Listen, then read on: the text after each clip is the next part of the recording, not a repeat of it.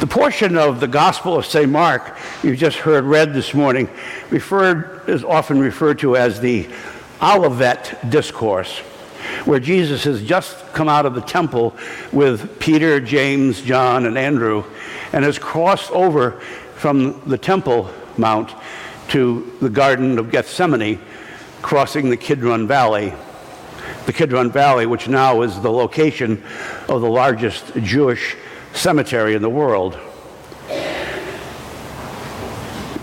He's crossed over the valley and sits with them looking at the old city and is gathered with them on the Mount of Olives. Theologian and biblical scholar William Barclay described this chapter 13 of Mark's gospel as, quote, one of the most Jewish chapters in the Bible and one of the most difficult chapters in the New Testament for a modern reader to understand. So that's where I was tempted to end my sermon. this portion of chapter 13 follows up and ends with two parables the parable of the leafing fig tree and the parable of a man on a journey advising his servants to be on watch as he could return at any moment and would want the house well cared for. Well, these two parables are very similar in the theme that Mark has recorded here. Jesus saying, the telling of these two parables, the first one of the leafing fig tree, is interesting, a metaphor that Jesus used as a signal or a symbol or uh, an alert that when the leaves come tender on the fig tree, that's the sign of spring. When I was a kid on, in Pawcatuck, on Stillman Avenue, one of our neighbors across the street, his name was Antonio Ledestri. He had a beautiful vegetable garden and a grape arbor behind his house that was between Stillman Avenue and Walnut Street. And he had two precious fig trees that he would plant every spring. And they would, he would plant them and they would blossom Uh, they would produce. And then in late uh, fall, he would come down and we would help him dig the two graves. We used to call them the fig graves. And he would dig up the fig trees and lay them in these two little graves and cover them with something most of you probably don't remember linoleum. he covered them with old linoleum and gently covered the two fig trees, covered them over with, with soil, and smooth the top of the surface. But when those fig trees were planted again in the spring, it was almost like a miracle. It was almost like a resurrection of the tree again.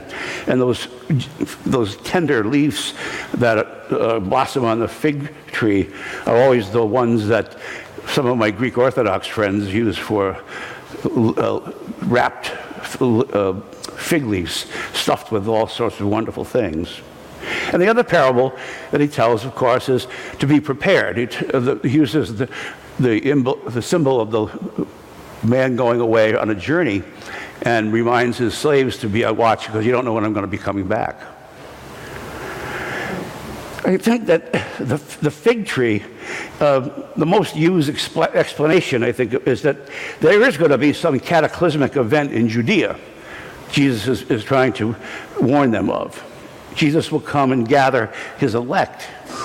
Those are the people, the disciples, who referred to themselves as the elect when they were with Jesus.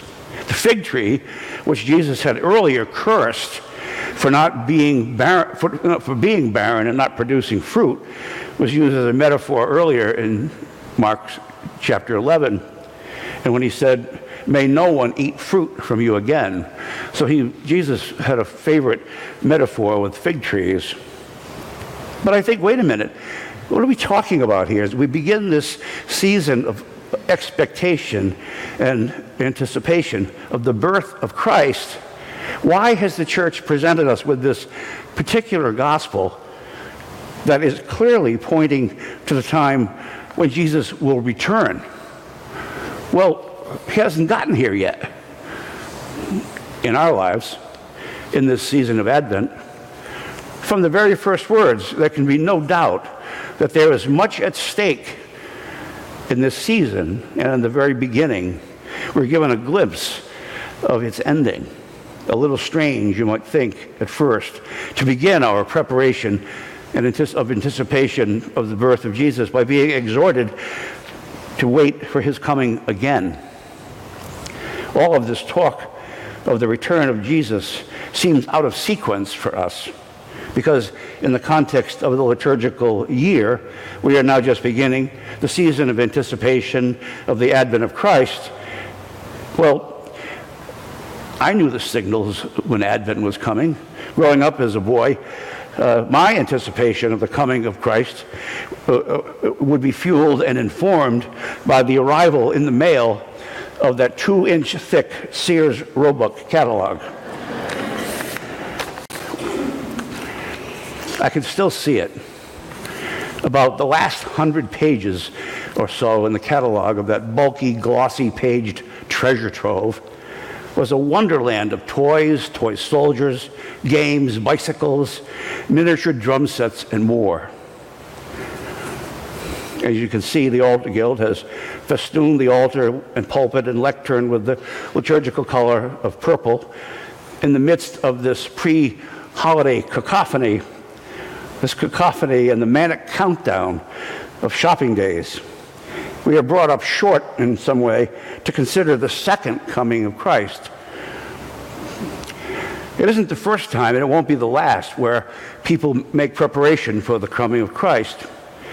Back in the 19th century, there was a character, I think a charlatan, William Miller, who uh, made a big uh, fuss by announcing that he had calibrated the date that Jesus would return. It was in 1833 or 1843, between March and March, I think.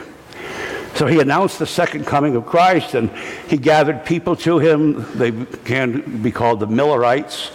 He was a very entrepreneurial Baptist minister and he sold all his followers these expensive resurrection robes, made a, made a nice profit, sort of like a, a 19th century Joel Osteen, who is not one of my favorite people. And they all got dressed up, ready for the arrival of Jesus. He was from eastern New York, and all the influence of his movement washed over into New England. So farmers throughout New England were prepared to receive and be prepared to anticipate the second turn, return of Christ. They climbed up on the roofs of their barns and houses so that they would be the first ones to be called into heaven. The date came, the date went no Jesus. So he recalibrated, sold a few more robes, set a new date, and this time he was pretty sure it's going to happen. Well, now these followers are getting very serious. They, some of them actually were told, actually killed their elderly parents so that they would be the absolute first ones to be taken back into heaven, standing on the roofs of their barns and houses throughout New England.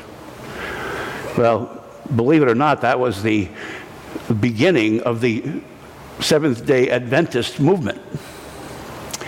And of course, they don't kill their grandparents anymore.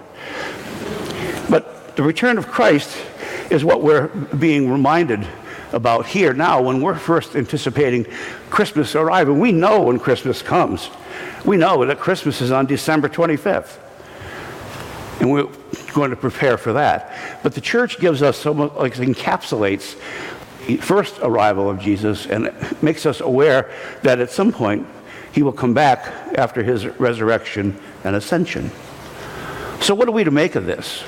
What are we to do during this Advent season, this countercultural period of time when we're told to set aside time for prayer and silence and meditation? In the midst of shopping days and the number of shopping days left. I remember years ago, the Westerly Sun used to have a little corner on the front page and it would say how many shopping days left until Christmas. And we used to have an advent calendar on the cellar door in the kitchen.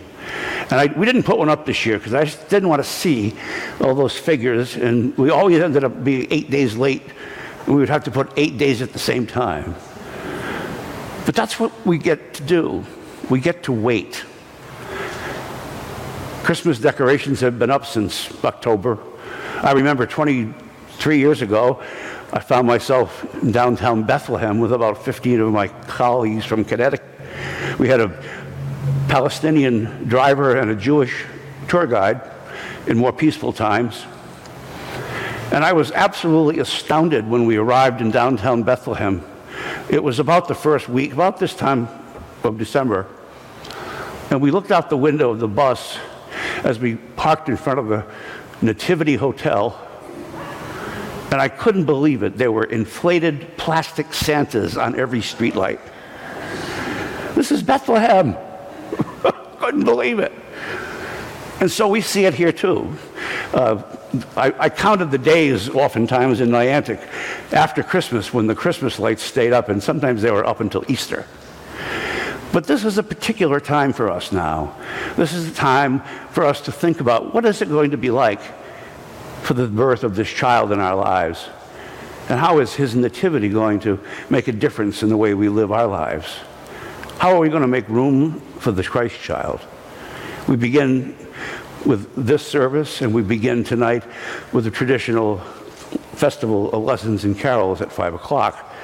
So, this period of time can be a wonderful time to take a pause, take a deep breath, and keep awake. Amen. Amen.